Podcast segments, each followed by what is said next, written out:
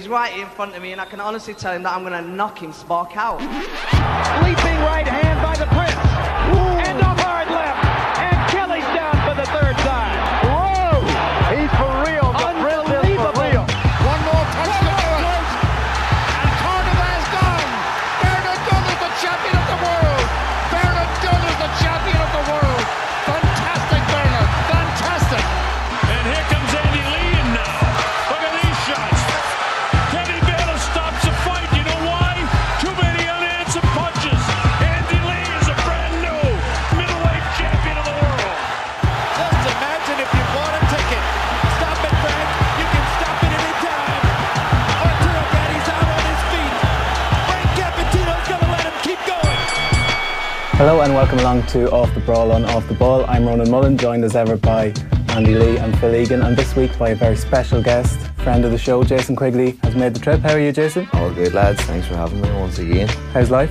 Very good. Can't complain. Just up here now in Dublin for the next few days, get a few answers for the next stage of my career and see what's happening next, you know. And I see you're representing Donegal. Did you watch the game at the weekend? Yeah. Donegal, Boston, that is. So oh, yeah. That's my friends over in Boston that got me that one. So, yeah. No, I was watching the game at the weekend. Very good game, like, you know what I mean? Is that the number Dermot Connolly was meant to wear? Number 10? I actually challenged Dermot Connolly and I came away with a t-shirt and we'll leave it at that. Oh yeah? Phil, sorted the dub. Did you enjoy the game at the weekend? God. Were you there? Yeah, I was on reporting duty. Got his so top on. I had to do my updates. And when they came to me at Crow Park, Kerry were a point ahead, Dean Rock kicked over the equaliser. But yeah, no, it was tense. Thought Dublin were going to do it. 76 minutes on the clock. Dublin had the ball. I thought, right, they're just going to work it around, get it to someone in the right position, and get the score. And I'm convinced Sean O'Shea knew what he was doing. Like, foul Paddy Small out in the wing. There's no way Dean Rock is kicking it from there. Like, if it was 10 yards in, you'd fancy him. But he was off the pitch. He was out on the artificial surface. That's where he started his run-up, so didn't fancy him. Actually, I would have given the ball to Connolly and said, have a go out of your hands outside of the boot, so you can do it. What's your prediction for next couple of weeks? Because we're going to add this to your prediction of fight predictions as well, so this will go on your tally. I think Dublin will do it, because hopefully they can actually... Has there ever been a draw? Yeah. It goes to extra time in the replay. Yeah, but then it could still go to... Yeah, but no, they actually revealed no penalties. Because that's the way it is. It's been in the qualifiers that if it went to extra time, there'd be penalties. Because imagine penalties in an All-Ireland final. Imagine penalties into the hill. Imagine Sean O'Shea penenkas at down the middle. Some pressure in that. Unbelievable. But no, it can't go to penalties. So you could get a draw. It'll be tight though. But I just think, provided Dublin can keep 15 men on the pitch this time. Kerry definitely missed their chance. Like, you know, that was their chance for it. You know what I mean? They missed a penalty. They Dublin down a man, and yeah. You know what I mean. It'll be hard to pull it back after that. Just before we move on to the boxing, OTBM producer Tommy Rooney out there keenly interested in your Dermot Connolly reference there. Can you reveal any more of what went on there? I met him one time as well up at C Sessions in Bundoran, and they have Dermot, lovely fella, good crack and everything like that, and. We got a photo of the two fists up to each other, but no, I made a comment on the t-shirt and about a crack. You don't want Dermot challenging me or anything like that there. So I was in London on Saturday for the boxing, managed to catch the game on Sunday. Good Irish representation out in London to watch the final, but equally good representation in the O2. And it wasn't your typical fight crowd that I would have seen in England. It was very much a boxing crowd more than an event crowd, and like you could see in the lulls during the Lomachenko Campbell fight that there wasn't like booing or people weren't getting antsy. It was like they were there to appreciate a high level boxing match almost, and it was great to see, and a lot of Ukrainians there as well, so yeah. Made for a great atmosphere. And your view, like I thought it delivered. It was good. It was the O2 is a brilliant arena for boxing. It really is. Like it's got that sort of bowl atmosphere as opposed to like other arenas where the stands extend outwards. You're really kind of like in a hotbed, and it was a really good fight. Like really enjoyed it. What do you think, lads? Yeah, no, I thought it was excellent. I think we said it last week that even if Lomachenko wasn't fighting a Brit in London, he'd still sell out the O2 in London. Yeah, and you saw what Usyk's reaction, I don't know if you saw when he went up on the big screen, he got a huge cheer, probably the cheer of the night, and that just shows to your point that if he came to the UK, he'd probably sell out. Jason, what do you think of Lomachenko's performance, first of all? I think this is the thing, like, when you watch the fight and you already know the two fighters, you're like, geez, it was a good fight. Do you know that, like, Luke Campbell took him the distance and everything like that? And you have to give credit to Luke Campbell for doing what he done. But if somebody went in there and didn't know either fighter, they would just be like, Lomachenko breezed that. Do you know what I mean? I think it's because of how well Lomachenko has won his fights in previous ones that everybody has really give Campbell such a high praise, and he does deserve it, of course. You know, he tried to control the pace and tried to control the distance, which did obviously make it difficult for Lomachenko at times. But before the fight, I said in another interview that you'll never see Lomachenko getting a first round or a second round knockout. Like, he just sizes you up, goes through the motions, picks you apart, and then goes to work on you. You know, but it was another quality performance from Lomachenko, and we have to remember as well that Lomachenko came from featherweight up to lightweight and fought Luke Campbell, who's a naturally very big lightweight, and, you know, won every round. It's interesting that point, like someone described it, he downloads the information in the first round, so he landed one punch in the first round, he just stared at him, and even you could see Luke Campbell, the gears were spinning, he was like really having to concentrate just to stay in there. So Andy, top line thoughts, what did you think of the fight? No, just like that first round, he threw a jab, or, you know, maybe he feinted a jab, but like the amount of pressure he put Luke Campbell under, like, Luke Campbell was like, okay, this is what I'm in for, you know. Mentally, that was that's what I'm saying, and that's the pressure, that's the problem with him. His footwork is so good that he can dart around the ring and basically doesn't give you a second at any stage. You know, with most fighters, you can throw a few shots, walk off and get your little break and walk around. There's no breaks with him. And that's what, like, I think Luke Campbell deserves huge credit, because I thought he did really, really well. He fought really well. And he did hurt Lomachenko, that body shot. And then he switched to the head. And I thought he had hurt, like, Lomachenko noticeably moved away, like, and didn't engage after three or four body shots throughout the fight. Yeah, throughout the fight. And, like, I thought the commentary was a little bit hard on him, watching it on TV, because... On Lomachenko? No, on Campbell, because he'd shown that he could hurt Lomachenko. But even though there was rounds where he was competing, doing well, and doing, like, there were sections of the fights where he was doing really well, they were saying, well, this is, like, Mullen saying, this is all for nothing because he's going to lose anyway, he's in again. And that was probably the truth, but we all know one punch can change a fight. You know, so, and he's shown that he could hurt Lomachenko, so why not... given the benefit of the doubt that he might turn this around later on, because he was the bigger man. They were both feeling the pace. Like, he was feeling those body shots, and Campbell, I thought Campbell did it. I thought he fought Hugh, like, really, really well. I don't think Lomachenko lived up to the hype, but I think that's because he wasn't able to, given who he was in against. Much bigger man. And what Jason said is a huge point, that he's come up from featherweight to lightweight, and he's in there with guys who are much, much bigger than him, you know, now. And I think a step down in weight would probably be, you know, there was a lot of talk of him going through the weights and even challenging Pacquiao. And, like, when he first came on the scene, but I think now the reality is hitting home, and he's probably getting a little bit older. He's kind of picking and choosing. But I think if he does fight the winner of Commey and Lopez, then... he'll be moving back down once he unifies the division. But see, in that fight, did you see that? What I saw of it was that Lomachenko did pick when he wanted to go to work. Yeah. And he did, like, there was probably three, max four times in that fight where if Lomachenko had kept the pressure up, if the ref even had stepped in and stopped the fight, I don't think anybody would have had any real complaints. But it just, to me, just looked like when he wanted to turn it on, he turned it on and nearly took long. And it was always the second half of the round. Yeah. You watch it, the second half of the round. That's why towards the, like, there was some rounds where Campbell was just hanging on, but it was just a little bit too late, you know. But first half of the round, he was just bobbing and moving and feinting and then making him miss and putting the pressure on. Campbell's expending energy all the time, and he's just kind of in his comfort zone, and then he lay it on heavy, like going down the stretch in the round. But like I don't think some people were saying, I saw some commentary saying that his stock has dropped because of this win. Like if anything, he's enhanced it. Like, you know, and 100%. He's cemented himself as the pound for pound king to me.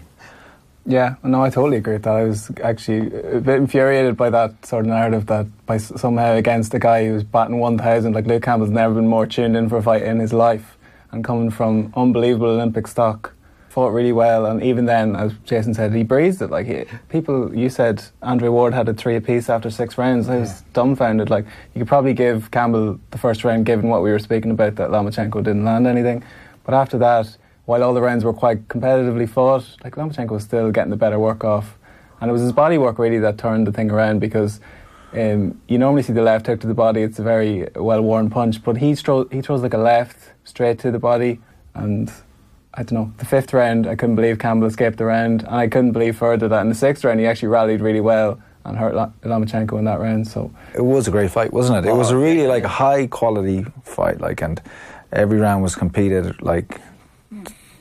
competed at a high level. And I think as a boxer looking in there, or someone that knows a lot about boxing, when you can see what's happening, you can see the game plans, you can see when the pressure's being put on it. It was an exciting fight for a boxing brain to watch, because you could see exactly what's happening, and at the end of the day it wasn't hard to see either that Campbell was the bigger, longer fighter. He needed to keep it away, he needed to keep Lomachenko out, but Lomachenko just constantly putting the pressure on. Like you said, you could see in the 3rd, 4th round Campbell's face, his expressions, you know, you've seen he was under pressure, you could see the little bit of frustration and a little bit of panic in his face. Yeah, he wouldn't be a good poker player.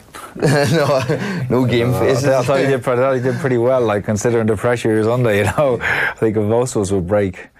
But like, yeah, just a phenomenal athlete first and foremost, and then technical boxer. A lot, like, they kind of go hand. He kind of has, you know what I mean? He kind of has like Messi's feet and Pacquiao's hands. He just like he has the athleticism, but also the technique and skill. Just to me, that, you know. So that's what like makes him so great, and also the boxing brain and inventiveness, like, and like always kind of he always goes back to the basics. You can see that. Goes back, but then he'll get inventive and do something that you won't expect. I presume as well, like after that, what you were saying about that's the highest he's going to go up in terms of who knows what, but like that's what I assume that like the size difference, like fighting Campbell, that maybe that's his limit, like just and go back down. There is some big fights out there for him. Everyone's wanting to see Gervonta Davis fight now, don't they? That's, you know, everyone wants to see that. He has moved up in weight now, hasn't he? He's moved Davis. He's moved up to lightweight, so yeah. And hopefully Lomachenko's going to move down.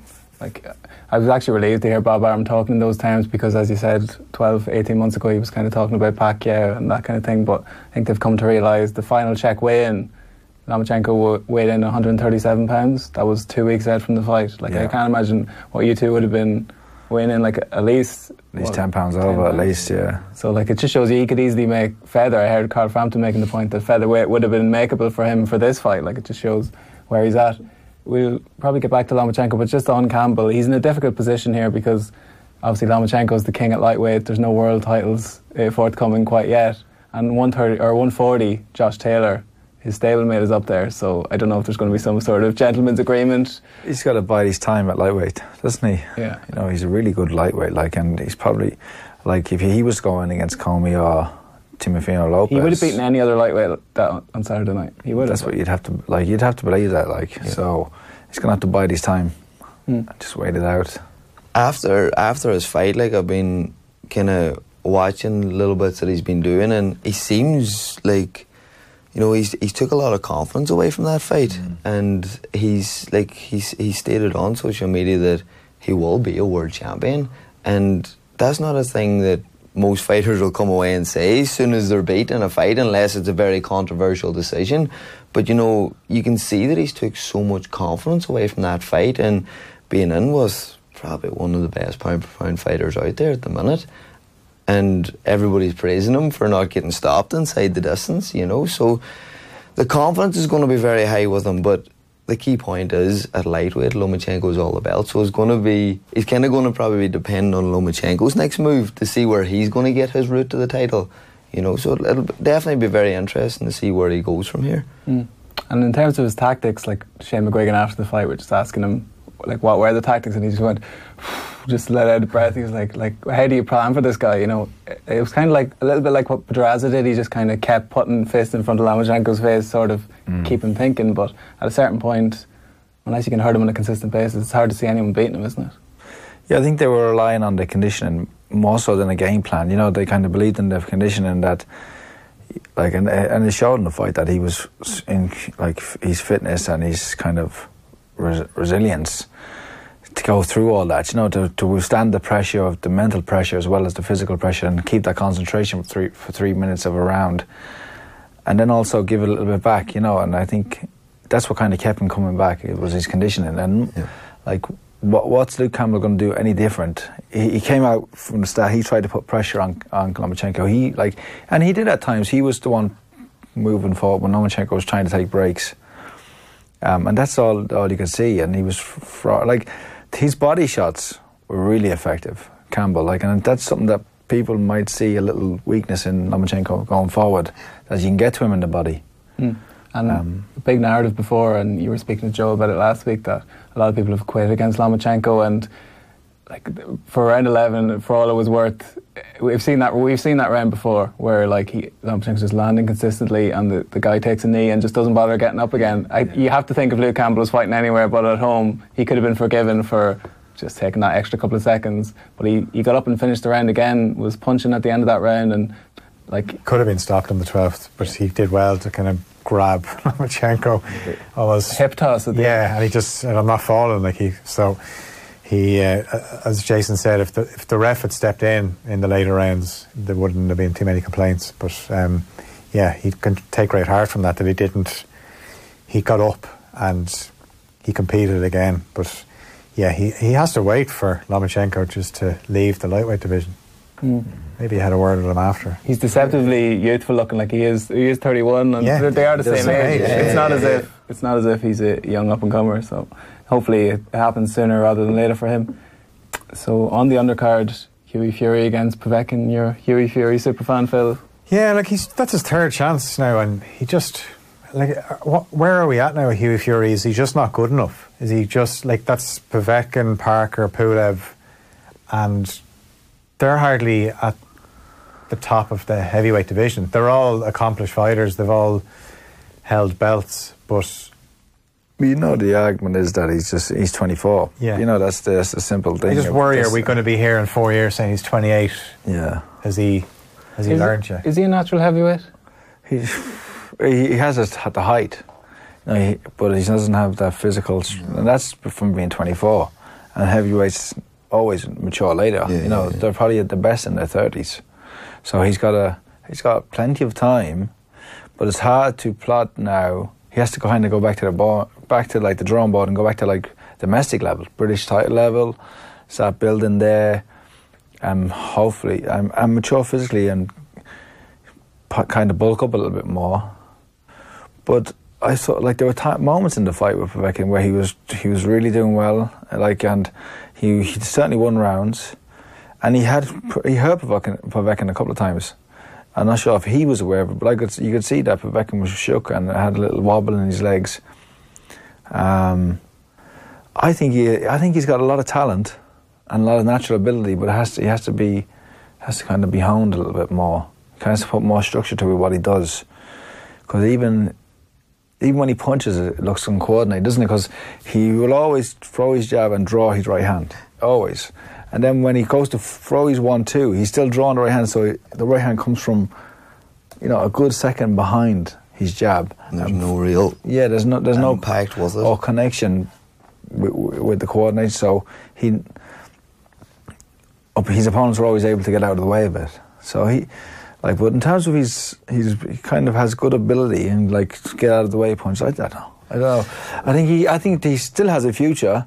Yeah, it's it's critical time now. You can't really make a mistake. If you're Hughie Fury, though, so he's now signed with Matchroom, and Eddie Hearn saying, "Look, you know, you had your crack there against Povetkin. We're going to come down a level.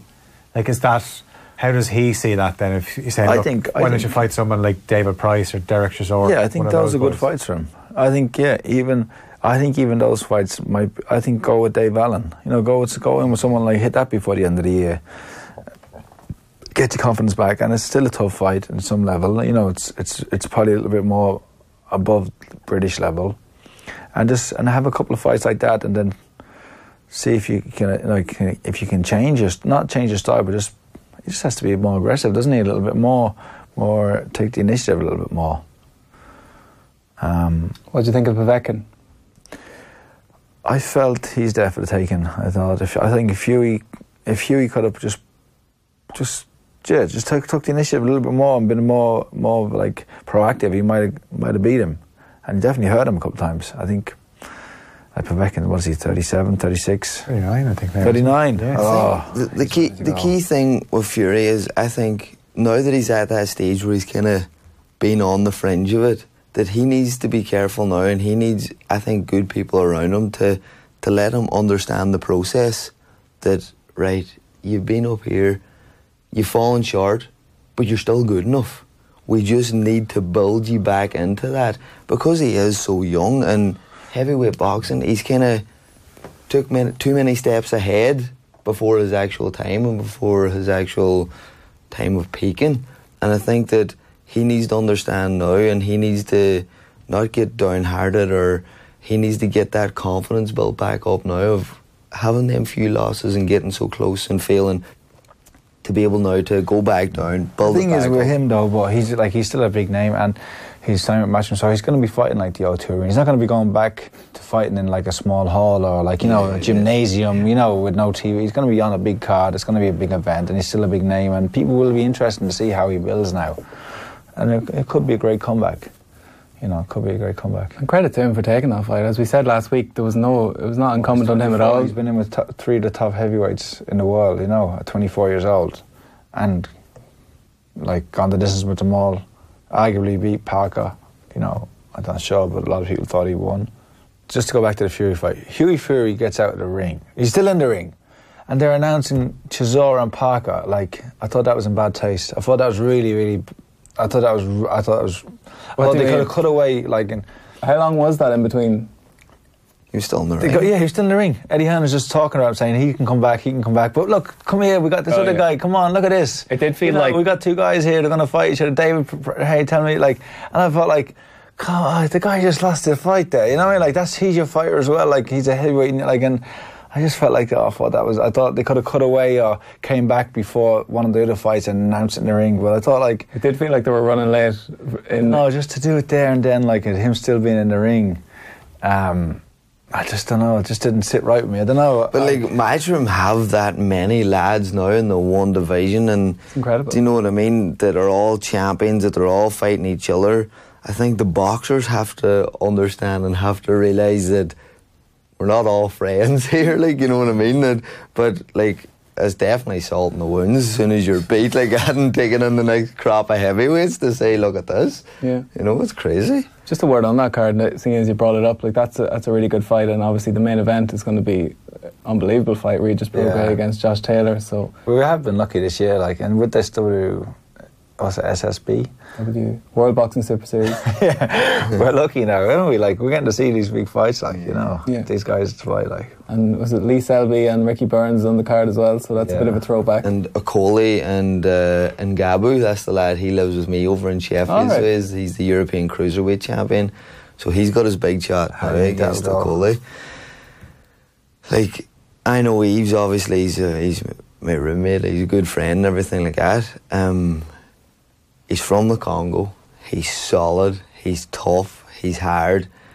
He'll 100% give Okolie the hardest night of his life, and I think he can pull off upset. I see he was on the treadmill this morning with Willie Hutchinson. He was, So there you go again. He's running with a super middleweight and him a big, stocky cruiserweight, and he's fit as a fiddle, like, do you know what I mean? He does all the runs us lighter boxers are doing. So he's flat out, and you know, I really hope he can pull it off. Yeah, and Okolie is still a work in progress, so if someone gets in there with a good game plan, they might take advantage. He's at that stage, like, you know what I mean? He is vulnerable, and you know, somebody comes in there and does a job on him, they can definitely pull it off, like, because he is for the taking. Mm.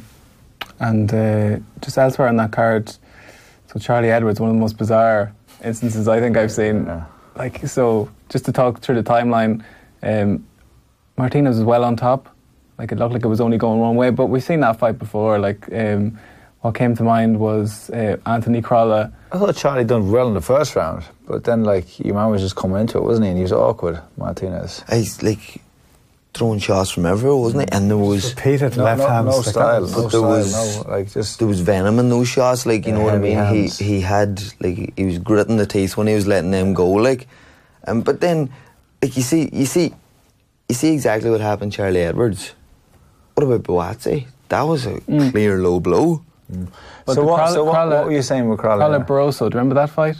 So he was like the boogeyman of the division. A big punch in Venezuelan came over and dominated the first 6 rounds, and Crawley just had the earmuffs on, like, taking everything on the shoulders and on the body, and it was like Barroso was well on top, but he tired him out, and you could see that was what Edwards' game plan was, like, box in the back foot and hope to take over. Like he had said, I was hoping for a late stoppage, so that was the game plan. He did take a knee, like, it was a bit of an onslaught, and what happened next was just crazy. Like I suppose it's hard to, like, if you're in motion, that you can see that sometimes where someone has just dropped a knee and you've already thrown the punch. But this was, there was a solid. And that's what I mean. Whenever he was hitting Edwards, you could see the grit in his teeth. And I think he just had that chip on his shoulder that he came over here. He says, I'm not letting nobody take anything away from me. And I've got them a little bit and took the title away from him. But it was just, it was like, first of all, obviously, the referee allows the punch. He's clearly on the ground. What was the referee looking at? So the referee counts him out. Stops him, and then they announce him as the winner, Martinez, yeah? Yeah. Then, obviously, he's celebrating, running around the ring, celebrating. Didn't get the belt, though. Then they interviewed Charlie Edwards, and he says, well, you know, this, I'm not going to make excuses. You know, like, they actually interviewed him, and then they're still in the ring. Then they interviewed Martinez. Then they interviewed, obviously, Eddie Hearn. And then they interviewed Jose Suleiman. But, like, and he reversed it.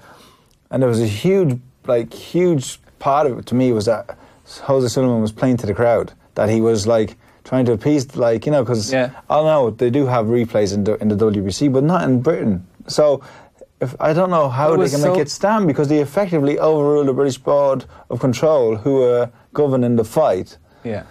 Well, this is it. So I'm not sure. The WBC have the right to rule a no contest after the fact. So he was basically saying, Richard Silverman looked at the replay and said, I'm going to call this a no contest in 2 weeks' time. So what's the difference between calling it a no contest now? Let's just clear it all up. What's the point in having these logistics? Mm. And that's what happened. I think he deserves a bit of credit for that, actually. Like, it would have been easy. A Mexican champion. It was justice. Mexican champion just been crowned, and a fellow Mexican just rips the belt off. And I thought, what was it like being there? Though, did you know what was going on? I saw it clearly. I don't know how anyone could possibly miss it. And then, like, it just was the crowd like Martinez got up on the turnbuckle and put his fist in the air, and everyone was applauding him, like, credit to him. And then they looked up at the replay and it turned into, like, venomous boos. I was like, how did you not see it the first time? But also, like, the drama of it on the TV when you're watching it, it was amazing. And then Charlie Edwards in the corner, he's like, he doesn't know what's going on. And then he's out celebrating. Then he gives another speech. Yeah, the funniest part. And then that was crazy. And then they cut to him wheeling out his mum out in the wheelchair. Yeah. Like he was just, this was like the most bizarre thing. Like he actually, he leaves the ring and then he wheels out his mum out of the arena. Like it all happened in the space of like 6 minutes. It felt like there was an hour's worth of stuff that happened. 6 minutes. It was like Vince McMahon style film. It was the craziest. That's what it was like, you know. Like, it was mad. That's not the only reason I'm referring to the weird, like, when it's like TV stuff, you know what I mean? Like he was like, but like he like, it was justice in the end, wasn't it? Really, yeah. If you look at it like that. Although it was like you love an underdog. You love to see, like, you know, a guy coming over here and was really hungry and beating it.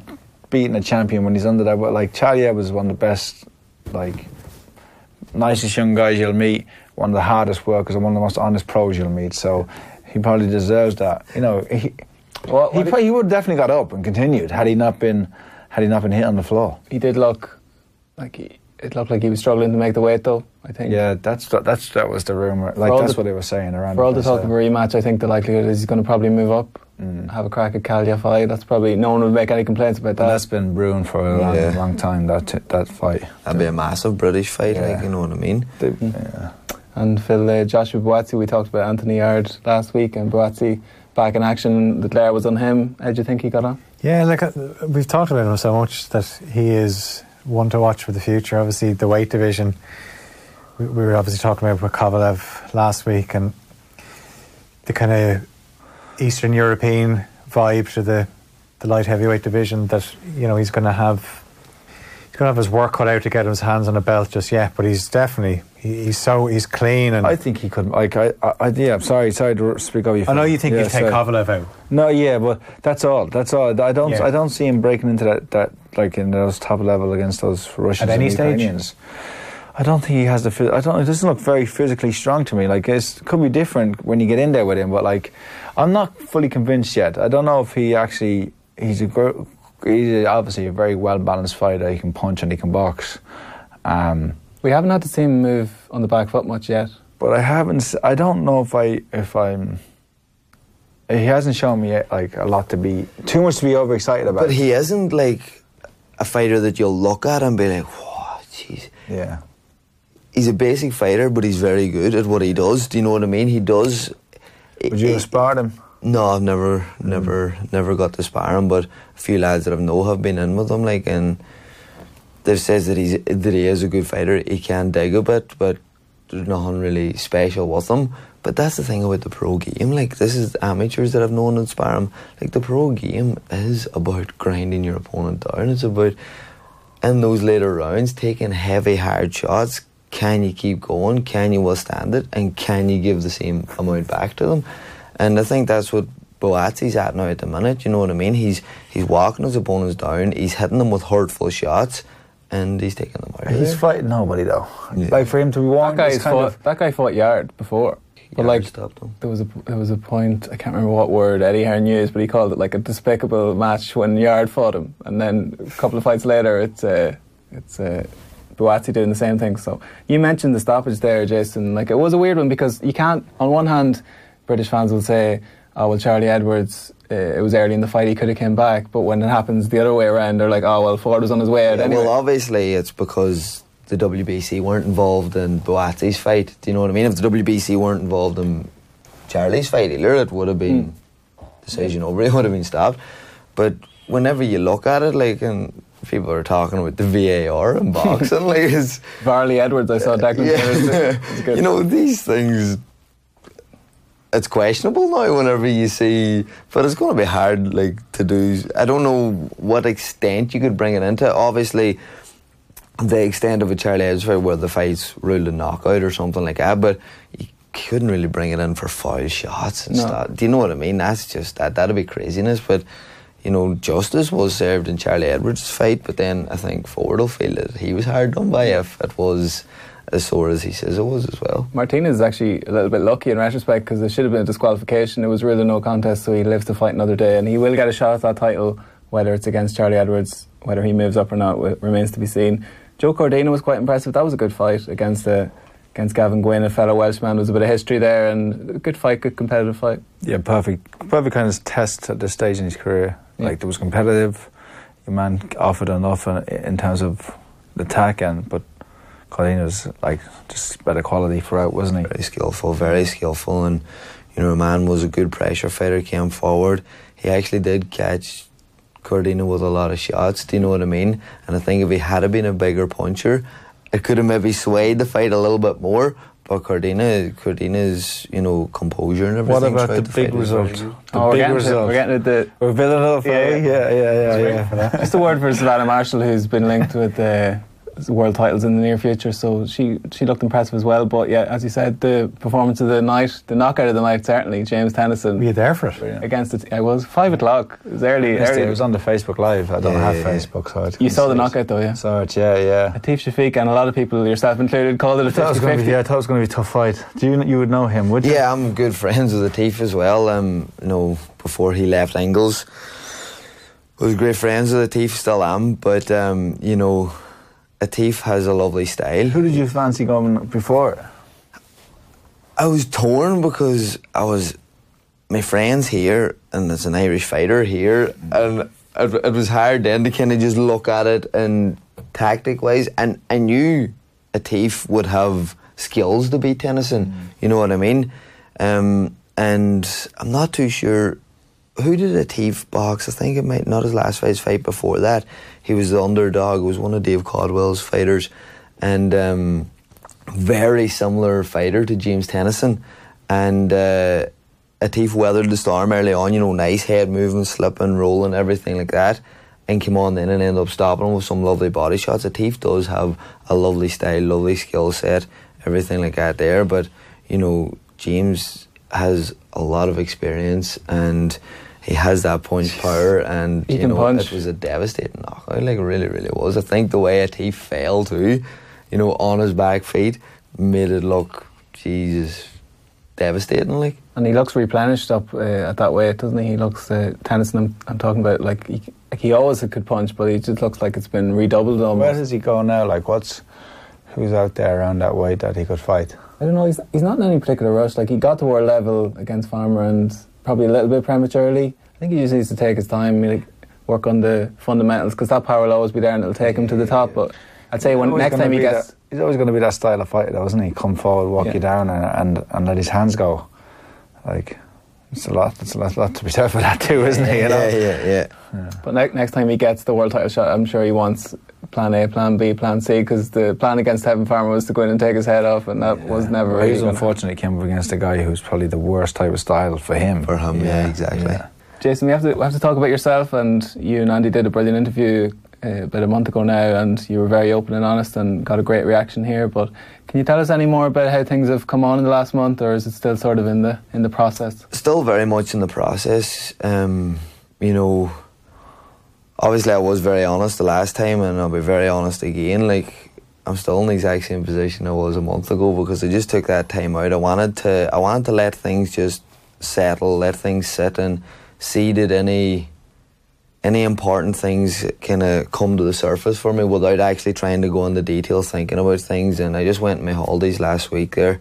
I was away for a week, just chilled out, relaxed, and I says to myself, going away on my holidays, I'm just going to go away now, and as soon as I come back I'm going to start putting a few things in place and seeing what the next moves are and everything like that there. So it's just a matter of me getting what I want to do next together, because Golden Boy and my management team have been, they've been on the phone numerous of times just saying, look, whenever you're ready, whenever you have a decision, whenever you've planned out for yourself, just let us know and we'll get the ball rolling as soon as possible again. But, right now I'm at a stage where I'm talking, looking at things, I'm putting things through my head, seeing what's there for me and what excites me again and what gets me back to where I want to be, becoming world champion. So it's part now, and to be honest, I'm up here as well with Andy to pick his brain as well, and to, as you've said, you've been in a very similar position yourself to the position that I'm in right now. And look, don't get me wrong, as you says as well, everything goes through your head. And sometimes it can scare me, because boxing's all I've ever done, and it's what I love to do. And there's times thinking, is this even worth it anymore? Do you know what I mean? And these are the negative thoughts that run through your head. But it's the sport that you love. It's the sport that you've done all your life, and it's what gets you up in the morning. It's what excites you. But for me now, it's about getting that structure in place, getting those things in place. And as this is, things have been up and down for me, because there's been times thinking, is this worth it anymore? What am I going to do next? And there's times thinking, Jesus, I can't wait to get back in that. So it's been like a topsy-turvy kind of thing of emotions. So that's why I didn't really want to panic, because one minute I was way up, the next minute I was way down, and I was trying to think what's next. So didn't really want to panic. I just wanted to let things sit, let things kind of balance itself out for a while. And then once, you know, the emotions start coming to a steady kind of a balance, that I can start getting things into place then. And, you know, that's what I'm hoping to do now over the next 2-3 weeks. Mm. And in terms of the fight itself, like speaking about Luke Campbell earlier in the show, and when he lost to Ivan Mendy, he just didn't watch the fight, didn't think about it, went his own way, and eventually Pats led them back into the same ring and they fought again. But is Tiriana Johnson in your mind, or are you parking that, or is he someone you're thinking, I want to get that one back? I think as a fighter and as a competitor, you're always going to want to get that one back. The lad that beat me in the world final too, was top rank and he's at super middleweight at the minute, so that's somebody that's kind of been flickering in my brain a bit as well. But you know, if I had went into that fight and performed the best that I could and got beat, I think I'd be more disappointed, because I know it just wasn't good enough. There was something missing in that fight, and believe me lads, I've been searching to find out what it has been, and I can't put my finger on it, but there was just something missing in that fight. I was taking shots, and alright, I was getting caught clean with some, but I was taking them on the gloves as well, and they weren't hurting me, they weren't really affecting me. Near the end of the fight, he hit me 2 body shots that did hurt me, like. But apart from that, you know, there was just something there that, there was a spark missing, there was something there that just lets go. And people were saying, oh, you showed great heart in that fight and everything like that. Yeah, man, you showed great heart to take some of the shots and to keep going, but to me, there was knowing the person that I am, to show heart would have been to come back and knock him out near the end of the fight. You know, that's the kind of opinion that I have of myself, that if I had a thought that I had a great heart, I would have been able to kind of come through that bit of a phase where I was taking shots and not giving nothing back. There just seemed to be that spark, that little fire, that little something missing. And that's what I'm trying to figure out now over the next week or two, to try and figure out what that has, or what dampened that little fire maybe, because that fire's still there. It's just about relighting it up again, you know. You're probably sitting beside a good man though. Like you've been in that situation, Andy. Get all off your chest, yeah.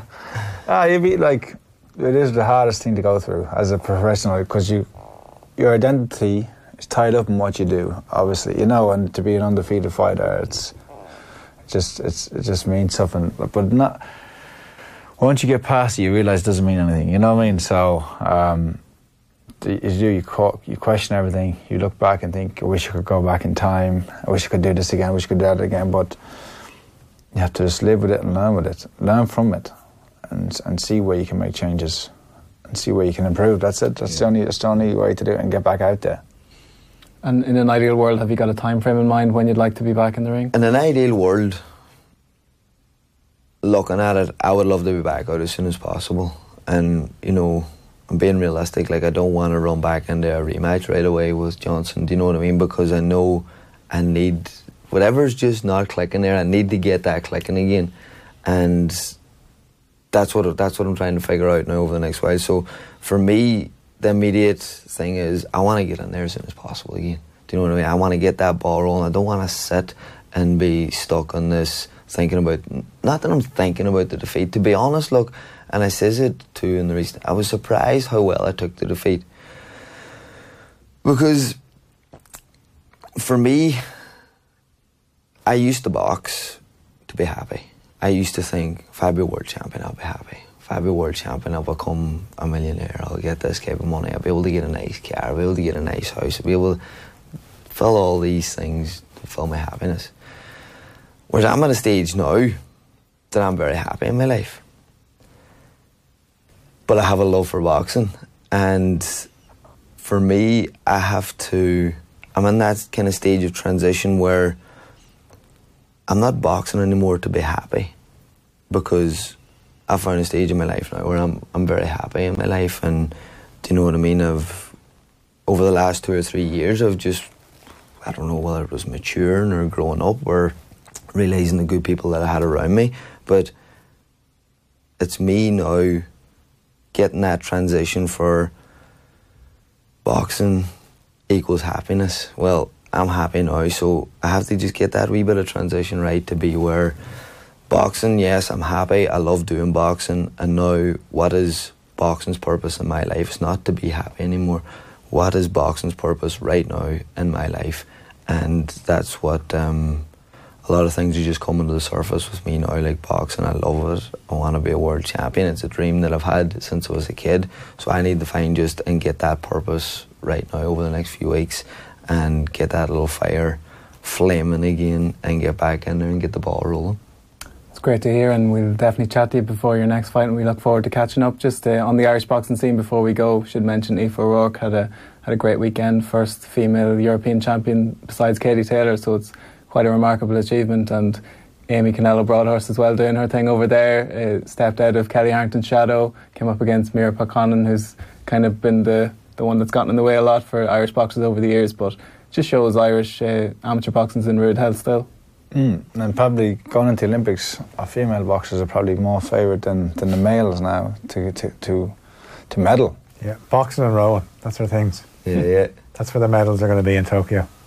Yeah, just on Broadhurst, like, it's good that she was able to showcase her wares at that level because, as we said, Kelly's kind of leading the way there, and it's kind of blocked her road. When it comes to the seniors now, November, I think they're set for, so... Will they both enter? And the Worlds are upcoming as well, no longer an automatic qualifier for the Olympics, which is interesting. Yeah, so. They start this week or next week, do they? The Worlds, yeah. I think it just shows you where Irish boxing has come over the last decade and everything like that, because before you could have been able to pick the senior champion, you could have been able to pick the lads that's going to be picked for the World Championships. Now... You have the likes of Kelly and Amy. Look, even if you had a European gold medal, like, you know, it was unheard of. Like, you know what I mean? You were like, yeah, Steph were like one of the first to get to do it. Like, you know what I mean? Like it was unheard of. You know what I mean? No, Paul Griffin was like held up because he won a European championship. So, like, I don't know when that was, 92 or something. You know, maybe 91 or something like that. You know, before the Olympics then. So, like, that was an unbelievable achievement. Like, now it's happening regularly. So yeah. No, it's unbelievable. Like, and even the improvement to go now and to win a national title now, like Jesus, you're putting yourself right up there with the best in Europe and even the world. Like, and it's unbelievable because the likes of Kieran Malloy and Paddy Donovan as well in the senior final. Like, and not only them, but the lads too that they beat to get there. Also, like, do you know, he's making a big claim for the 69 kilos. It is unbelievable, and it's unbelievable to see because, you know, Irish boxing, they've been so successful throughout the years, and to really have that. And this is what's so many boxers going pro as well, and they still have, you know, Irish boxing, professional and amateur, it is booming. I think boxing went through a phase where at one stage amateur boxing was booming, then professional boxing. I think now the two of them have come together, and both amateur and professionals are booming at the moment. And you're still very much leading that charge. Thanks a million for coming in, Jason. Thanks very much for having me. Thanks, Andy. Thanks, Phil. And thanks to everyone for tuning in. We'll be back next week.